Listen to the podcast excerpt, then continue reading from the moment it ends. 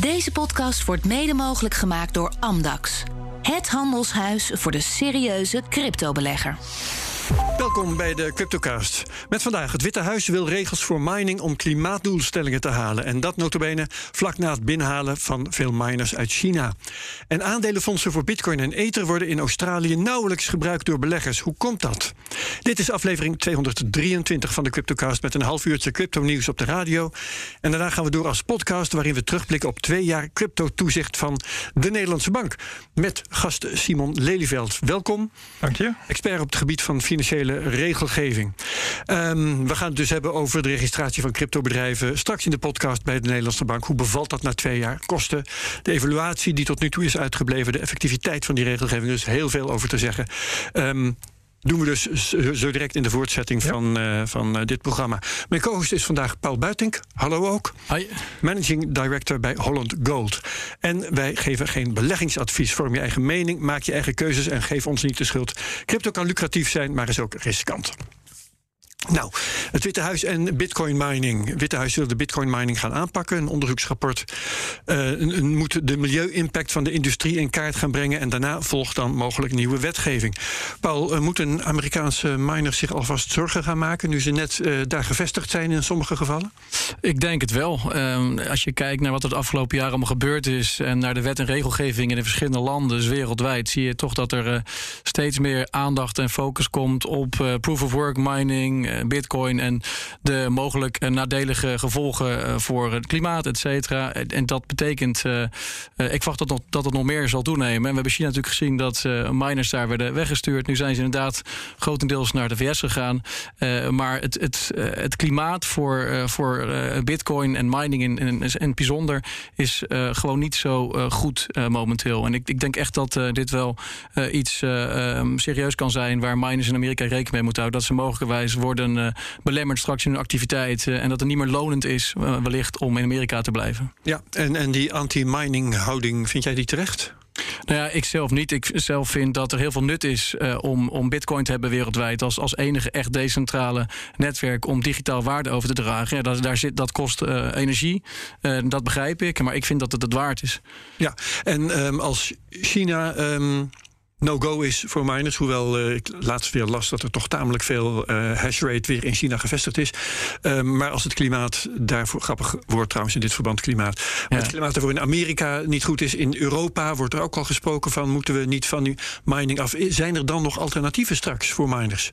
Nou, grappig dat je net zegt over China. Ik zag het ook vandaag weer even. Dat in de meest recente peiling die ik zag, dat toch iets van 20% um, van de totale hashrate zich in China bevindt. dus blijkbaar, en dat is mooi aan Bitcoin. Blijkbaar worden toch altijd weer hazenpaadjes en manieren gevonden om toch uh, het decentraal te houden. Maar goed, ik ben het met je eens. Uh, als Amerika wegvalt en in Europa is er ook gewoon relatief weinig toekomst. Uh, kijkend naar bijvoorbeeld wat er in, in, die, in die hele Mika-discussie gebeurde over of, of Bitcoin überhaupt nog wel wordt toegestaan in de toekomst, dan zijn er niet zoveel.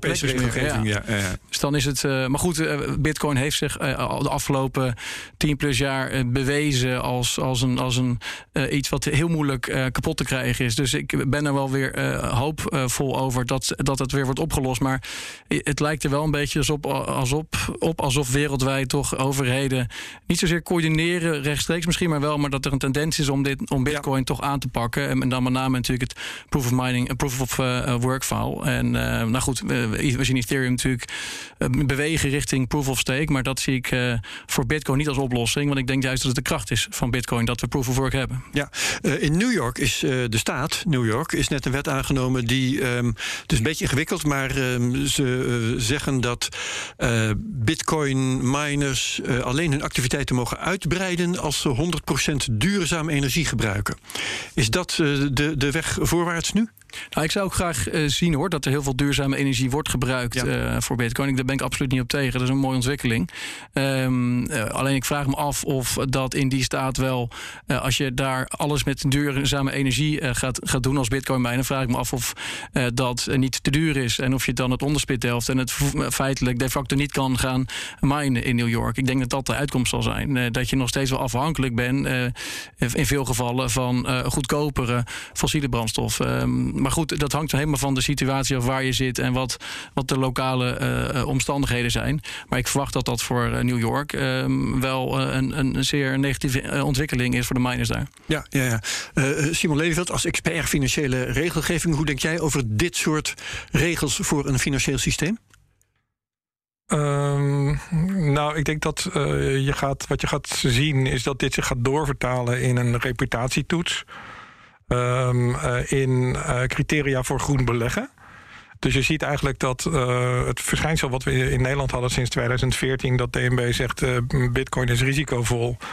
Dat leidde tot de-risking, tot banken die gewoon geen bitcoinbedrijven meer een rekening wilden geven. Dus je ziet dat, dat een, een, juridische actie, zelfs al is het een waarschuwing, een effect heeft op uh, de markt en de beschikbaarheid van marktdiensten.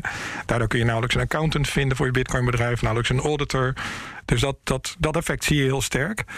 En de vraag is even, ga je dat hierdoor ook zien? Dus een spin-off effect, waardoor je feitelijke dienstverleners, uh, waar eigenlijk word je sociaal of economisch geïsoleerd door zo'n maatregel. Dat zou zoals de spin-off kunnen zijn. Ja. En ik weet niet of dat wenselijk is. Ik denk eigenlijk dat het misschien niet zo wenselijk is. En je kunt je ook op een iets hoger niveau afvragen of deze vorm van regelgeving uh, ja, wel, wel passend is. Ik denk dat je op allerlei gebieden kan zeggen... ja, zo'n suikertax is bijvoorbeeld ook super relevant voor de maatschappij. Maar die komt er niet omdat er allerlei bewegingen zijn dat die er niet komt, zeg maar. Maar je, kunt, je hebt altijd moeilijke vraagstukken van regelgeving. Moet je dat wel doen of niet doen voor het maatschappelijk nut? De autogordel is er wel, daar heeft niemand het over. De suikertax is er niet. Dit zijn super moeilijke generieke regelgevingsvraagstukken. Dus uh, ja. tough call, maar het effect zal zijn sociale isolatie of economische isolatie. Ja, ja. Um, ja, uh, Paul, denk je dat Satoshi eigenlijk voorzien zou hebben dat Bitcoin zoveel energie zou gaan uh, consumeren, dat mining zoveel zou gaan kosten uh, als nou ja, een, een, middelgroot land? Jazeker, en hij heeft ook geschreven in 2010 dat hij het waard vindt. Dus hij is zich daar heel erg van bewust geweest dat dat ja, logischwijs, als het zo groot zou worden als het nu is, dat het dan ook een enorme hoge energierekening met zich zou meebrengen. En, maar zo zijn er talloze andere zaken in de wereld die veel energie kosten. Neem bijvoorbeeld eh, het eh, hebben en onderhouden van een leger. Het liever gebruik je het niet, maar het is eh, een noodzakelijk kwaad wat energie kost, wat je wel nodig hebt. En het hebben van een decentraal wereldwijd systeem waarmee je waarde kunt overdragen, is ook zoiets. Het, het kost energie, maar het hebben ervan is fundamenteel. Ja, Oké. Okay. Um, ehm, overigens uh, zijn we uh, een beetje de huid van de beer aan het verkopen voordat die geschoten is. Hè? Want er, er, komt nu een onderzoek. En naar aanleiding van dat onderzoek komt er al dan niet wetgeving. Wat er dan uh, uit het onderzoek komt of wat er in die wetgeving komt te staan. Dus ja, maar het lijkt er wel dat die onzekerheid eigenlijk een beetje wat, Simon omschrijft. Ja. Dus op het moment dat dus, partijen kunnen dit zien. Als we oh, wacht eventjes, dit wordt een beetje opaak allemaal, moeilijk. Ik kan beter gewoon, net als de Rabobank in Nederland, mijn handen ervan afhouden. Ja. En liever niet aankomen, want het is allemaal nog onzeker. Dus, dus ze bereiken al wel een bepaald effect. Ik denk het ook. Ik denk dat het er niet eens wet hoeft te worden om het eh, effect al te bereiken het effect uh, dat uh, mining minder gedaan wordt, dat miners uh, vertrekken dat naar Amerika? Door, ja, dat er door de private actoren en de financiële instellingen geanticipeerd wordt op een regel die er niet is en dat die breder wordt gemaakt, vergelijkbaar met de sancties in Rusland. Ja. Ehm, puur om aan de veilige kant te zitten. Dus dat, ik denk dat dat wel een effect is. Ja, dus het heeft wel invloed op de markt. Ja. ja. Oké, okay, um, daar laten we het bij. We gaan al die ontwikkelingen natuurlijk afwachten. Dus in augustus, als dat rapport verschijnt, dan gaan we hier ongetwijfeld weer op terugkomen. Tijd voor de prijsanalyse met Bert Slachter, analist bij de digitale nieuwsbrief Bitcoin Alpha. Hallo Bert. Goeiedag Herbert. Alweer een schijnbeweging op de markt. Een week geleden zaten we bij elkaar te kijken naar een uh, leuke stijging die net was geweest. En direct na onze uitzending ging uh, de koers alweer omlaag. En nu hebben we de beweging omhoog en omlaag allebei al gehad van deze week. Gaat dat een wekelijks verschijnsel worden, denk je? Ja, dat lijkt er haast wel op. Hè? Ja, de Bitcoin-koers beweegt nu al zo'n vier weken tussen de 28.500 en 32.500 dollar. Um, en die beweegt eigenlijk een beetje mee met de golfslag van de financiële markten. Uh um, en daarbij vallen mij twee dingen op. Ten eerste dat de koers van Bitcoin eigenlijk relatief stabiel is ten opzichte van bijvoorbeeld de tech-aandelen, waar we het vaak mee vergeleken. Ja. En tweede is dat de meeste andere crypto-assets de afgelopen weken juist heel veel verloren hebben ten opzichte van Bitcoin. Dus ja, daar is het veel minder stabiel en veel minder naar rechts op de kaart, zal ik maar zeggen. Ja, ja, ja. Ja, um, dus uh, Bitcoin niet zo volatiel. Uh, Bitcoin-dominantie neemt toe. Dat is de, de trend die jij zo. Uh, Zeker. Ja. Ja, ja, dus de dominantie is van geloof 41 naar 46 procent gegaan. En dat, is, dat gaat om grote bedragen. Vooral natuurlijk die, um, die, die, die andere crypto-assets soms heel klein zijn. Hè? Want in dat totaal zit tegenwoordig, hè, dat is ook een verschil met bijvoorbeeld een aantal jaar geleden, bijvoorbeeld ook nog voor uh, 100 zoveel miljard aan, aan stablecoins. Hè? Dus die stabiliseren, zou je kunnen zeggen, die dominantie een beetje. Dus dan is zo'n stijging in de dominantie ja, soms heel pijnlijk voor andere projecten. Ja, uh, wat mij opvalt aan die laatste twee opvallende koersbewegingen is: het gaat eerst omhoog en dan terug omlaag. Ten opzichte van nou ja, wat dan ongeveer de middenkoers is van de laatste tijd. En niet andersom, niet omlaag en dan weer terug omhoog. Uh, zegt dat nog iets of is het toeval? Nee, dat is denk ik toeval. De, okay. Die daling van morgen die kwam dan bij het openen van de beurs in Azië. Dus het zijn toch gewoon zetjes die gegeven worden door ja, eigenlijk externe um, omstandigheden, zal ik maar zeggen. Dus ik zou daar niet te veel uh, signaal in proberen te zien. Oké, okay, ruis dus, liever. Ja, um, ja uh, en, en, de vraag blijft: uh, zitten we nu nog steeds op de bodem? Of is er een bodem te vinden die nog lager is dan hier? Hè? Ja, dat is de grote vraag. En, en de afgelopen maanden uh, zijn eigenlijk de, de, de macro-economische krachten veel groter, veel sterker dan de andere krachten, zoals de toenemende adoptie of nieuwe mogelijkheden in de technologie. En dat is dus waar we naar moeten kijken. En dan is de vraag: hebben we al een bodem gezien? Um, en die vraag die is er niet alleen voor crypto-assets, die wordt ook gesteld voor, voor Aandelen, de aandelenmarkt, ja. voor de obligaties. Hè. En dan gaat het dus om uh, het bodem van de waarde, oftewel een top van de, van de rendement, van de yields, van de rente op de obligaties. De dollar die sterker werd, hè, gaat dat dan ook weer naar beneden? Dus, dus dat is eigenlijk de vraag die analisten zich, zich uh, stellen. En daar, daar, is men, daar is geen consensus over. Men, men ziet er is een grote verscheidenheid aan analyses daarover. En dat heeft ermee te maken dat um, eigenlijk alles geleid wordt door de grote missie van de Fed, van de Federal Reserve, de Amerikaanse centrale bank, om de inflatie te bestrijden. Ja. En Jerome Powell heeft al een aantal keer gezegd dat gaat pijn doen huizenprijzen, aandelen, obligaties. En de vraag die de markt nu uh, zich stelt is: hoeveel pijn gaat dat doen? Ja, en er wordt ook gezegd: de mensen moeten eerst maar eens wat armer worden, dan kopen ze minder en dan uh, gaan de prijzen vanzelf wel omlaag. Ja, het is een heel ingewikkelde situatie. Omdat het, is, het, het grootste gedeelte van die inflatie is, zit eigenlijk aan de aanbodzijde van de economie. En dat kun je natuurlijk met rente niet zomaar beïnvloeden. Maar ja, dan, dan maar kunstmatig de vraag omlaag brengen. Hè. Dat is dan eigenlijk wat men aan het ja. doen is. En um, de vraag is dan van hoe goed lukt het nu om die daadwerkelijk die inflatie omlaag te brengen? Nou, aanstaande vrijdag zullen we de inflatiecijfers in de VS gaan zien. En volgende week is een rentebesluit. Ja, dat soort zaken hebben nu heel veel invloed op de vraag: hebben nou, is, die, is die bodem nu bereikt? Of gaan daadwerkelijk aandelen nog een stuk lager? En de huizenprijzen om, verder omlaag. En, um, um, en dus ook de crypto assets daarin, die zullen daarin meegaan. Ja, en uh, de vraag die daar dan als, als een, moet ik zeggen, als een paraplu boven hangt, is: uh, uh, krijgen we een recessie? Want dat is, um, dat is dan van invloed op al die factoren eigenlijk weer. Zeker. Nou ja, dat is inderdaad een, een, een vraag die nu steeds meer uh, besproken wordt. Hè. Um, uh, gaat er zoveel pijn nodig zijn dat het, dat, dat uiteindelijk in een recessie uitmondt? Hè, en, en Jerome Powell had het in, in, de afgelopen maanden vaak over een soft landing. Hè, en dat zou dan een, een dat zou dan betekent dat de inflatie omlaag gebracht kan worden zonder dat het in een recessie resulteert. En dan niet alleen maar een technische recessie als in twee, twee kwartalen van krimp, maar alles wat er bij een recessie hoort. Hè, dus oplopende werkloosheid, faillissement van bedrijven, ja, somberheid ja. in de economie. Ja, en, en er zijn steeds meer mensen die nu zeggen: joh, het gaat niet lukken. Het wordt daadwerkelijk een stevige recessie en dus een hard landing. En wat dan wel interessant is, zal ik het cirkeltje even rondmaken naar de vraag: hebben we de bodem gezien? Voor Bitcoin? Uh, dat ja. er dat, ja, dan dus ook, dat, dat zou betekenen als die recessie gaat komen... dat de bodem er niet gaat zijn voor aandelen nog. Dat die daadwerkelijk nog wel lager zullen gaan. Maar er zijn ook analisten die over bitcoin specifiek zeggen van... nou ja, doordat dat Luna zo heftig geïmplodeerd is een paar weken geleden... is daarmee eigenlijk de bodem voor bitcoin naar voren getrokken. Mm -hmm. He, en um, waardoor bitcoin zeker nog wel met de andere markten mee zwak zal zijn, maar dat de zone tussen de 25 en de 27.000 dollar daadwerkelijk zeg maar, het, het koersniveau is waar, die, waar de bodem uiteindelijk zal liggen voor Bitcoin. En Arthur Hayes, bijvoorbeeld, de co-founder van BitMEX, die heeft daar ook uitgebreid over geschreven. Die zegt: Nou, ik ben heel stellig van overtuigd ja, dat die zone, 25.000 dollar zo'n beetje voor Bitcoin, dat dat de, de, de bodem van deze cyclus gaat zijn. Ja, dus daar kunnen we hoop op hebben, maar zekerheden zijn er niet. Sowieso niet. Oké, dankjewel Bert Slachter. Meer details in de wekelijkse nieuwsbrief of op bitcoinalpha met ph.nl.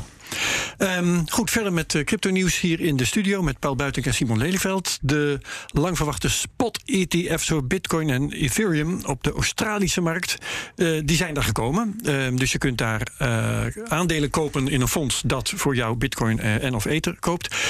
maar die worden voor ons nog nauwelijks gebruikt door beleggers. Dat meldt de Financial Times. Dus Paul, waarom waren die ETF's, Exchange Traded Funds, ook weer zo belangrijk? Ja, het is misschien een beetje ver van ons bed, uh, Australië. Maar in die regio uh, is het heel belangrijk. Je had nog niet in Zuidoost-Azië, de Pacific, daar toegang tot dit soort ETF's. We zijn er ook al vijf jaar mee bezig geweest. -hmm. um, toevallig of niet is het recent dan goedgekeurd. En zijn ze op de markt gekomen net als we in een, in een crypto-winter lijken te zitten. Dus ja. het, is, het feit dat ze nu niet zo populair zijn, heeft vooral denk ik met timing te maken. Maar dan je vraagt, waarom is het belangrijk om, om ETF's te hebben die investeren in of Bitcoin of Ethereum? Of, of uh, elk andere crypto asset. Ja. Maar laten we even focussen hier op uh, ja.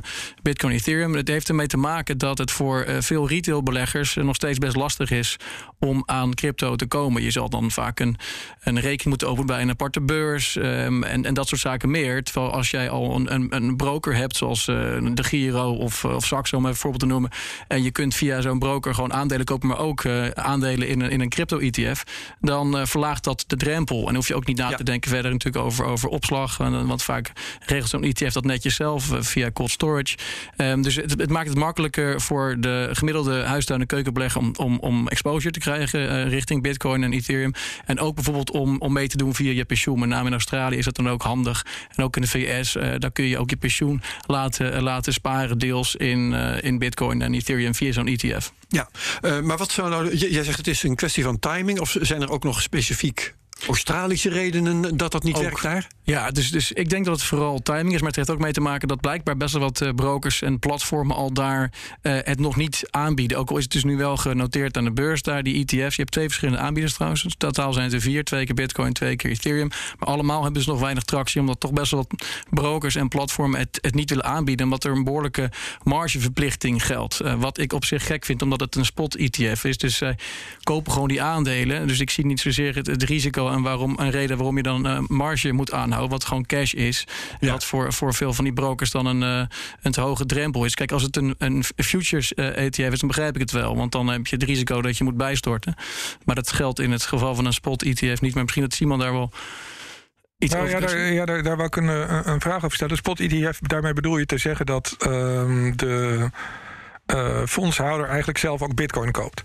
Ja, ze, dus ze halen geld op. Dus als, er wordt, uh, als iemand een aandeel uh, koopt en dan wordt er geld ingebracht... dan wordt daar gewoon bitcoin mee Precies, gekocht. dus, ze hebben eigenlijk dus... dus ze hebben één op één ja. die bitcoins liggen. Het is niet exact. zo dat ze op een toekomstige prijsbeweging mikken. Nee, nee, die dus... futures ETF's die beleggen in futures. Dat is in de Dan, dan, dan neem je daar, ja. precies, dan krijg je de discussie van... ja, maar hoe ziet die toekomstige markt eruit? Hè? Dus dat, wat je kunt zien, denk ik... is dat die, die marginverplichting komt uit de grote terughoudendheid van toezichthouders. Die denken, ja, nieuw beestje... Uh, uh, we kunnen het eigenlijk alleen maar fout doen. Dus als we. Exact. Ja. Als we daar een veilig cordon omheen bouwen, dan kunnen we daar. Uh, of, of de marktpartijen aanmoedigen daar een veilig cordon omheen te bouwen, dan kunnen we die toestemming wel geven. En dat zie je ook in, in Amerika eigenlijk terug. Die enorme terughoudendheid, die de bezorgdheid over futures, ETF's. Uh, eigenlijk wordt iedere keer door de, de SEC gezegd: we doen het niet. De situatie is, in Amerika is: er, er zijn wel futures uh, ETF's intussen, ja. maar geen spot. Die, dus, dus wel uh, ETF's die in futures beleggen, Bitcoin Ether futures. En er is nog, geen, nog steeds geen ETF die gewoon Bitcoin of Ether mag kopen. De ja. SEC houdt dat tegen. Ja, dat ja, ja, zitten, ja, ja, die zitten heel, heel strikt. Er zit nu ook Gemini Fund ook weer te zeggen dat ze de boel hebben opgelicht toen ze een verzoek deden daarom. Dus de, ze zitten daar echt bovenop. Gemini is het bedrijf van de broertjes ja. Winkelvos, die wil dat ook al de hele tijd. Ja, ja dus ja. je ziet gewoon die, die terughoudendheid, nieuw instrument, een nieuwe, nieuwe zeg maar, digitale grondstof waar je dat voor wil doen. En dus, dus voorzichtig, dat is eigenlijk wat je terug kan zien. Ja, maar het nadeel is, in de, in de VS hebben ze inderdaad gezegd, nou we doen alleen maar uh, een ETF in futures. Uh, met, met als argument van het is uh, spot bitcoin kopen is toch nog te risicovol. Dus we doen het in, in de welbekende, goed gereguleerde future markt. Maar als je het in futures doet, dan is het gewoon kostbaarder. En, en je, je, je probeert een, een prijs na na te bootsen. Maar het is niet hetzelfde als de onderliggende asset. Dus als, als consument ben je eigenlijk alleen maar slechter af door in, in, in, in een futures ETF te beleggen. Kijk, ik, als, als bitcoiner van het eerste uur staat dit sowieso allemaal best ver van me af. Want ik vind bitcoin heb je zelf, beheer je, kun je, kun je mee betalen.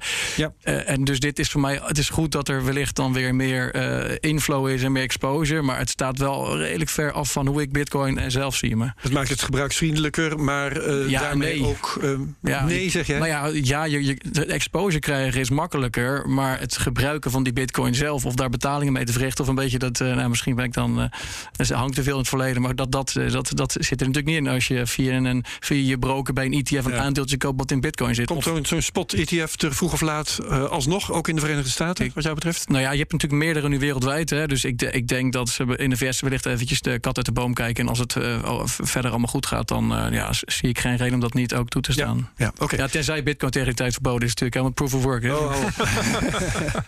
Simon, um, in de podcast zo direct uh, na deze, die we opname, opnemen na deze uitzending, dan gaat het over de AMLD5-regelgeving, waardoor cryptobedrijven zich sinds twee jaar uh, moeten registreren. Er zou een evaluatie komen na anderhalf jaar. Die is er nu na twee jaar nog niet. Jij hebt er één gemaakt, een artikel dat je hebt geschreven voor het tijdschrift voor compliance. Ja, hè? Ja. Um, waarom heb jij dat gedaan? Uh, nou, het, het, leek me een, uh, een goede best practice om, uh, zeker waar er zoveel parlementaire discussie was over de vraag: is dit nou een vergunning of een registratieregime? Hoe wordt nou de Nederlandse uitvoering gegeven aan de Europese richtlijn? er was zoveel tumult over dat er een evaluatie vanuit de politiek kwam. En het leek me goed om ja, de score op te maken vanuit wat je vanuit de praktijk kan zien. Want dat gebeurt vaak niet. Er zit zoveel verstopt achter de deuren van het toezicht dat je niet precies ziet wat er echt gebeurd is.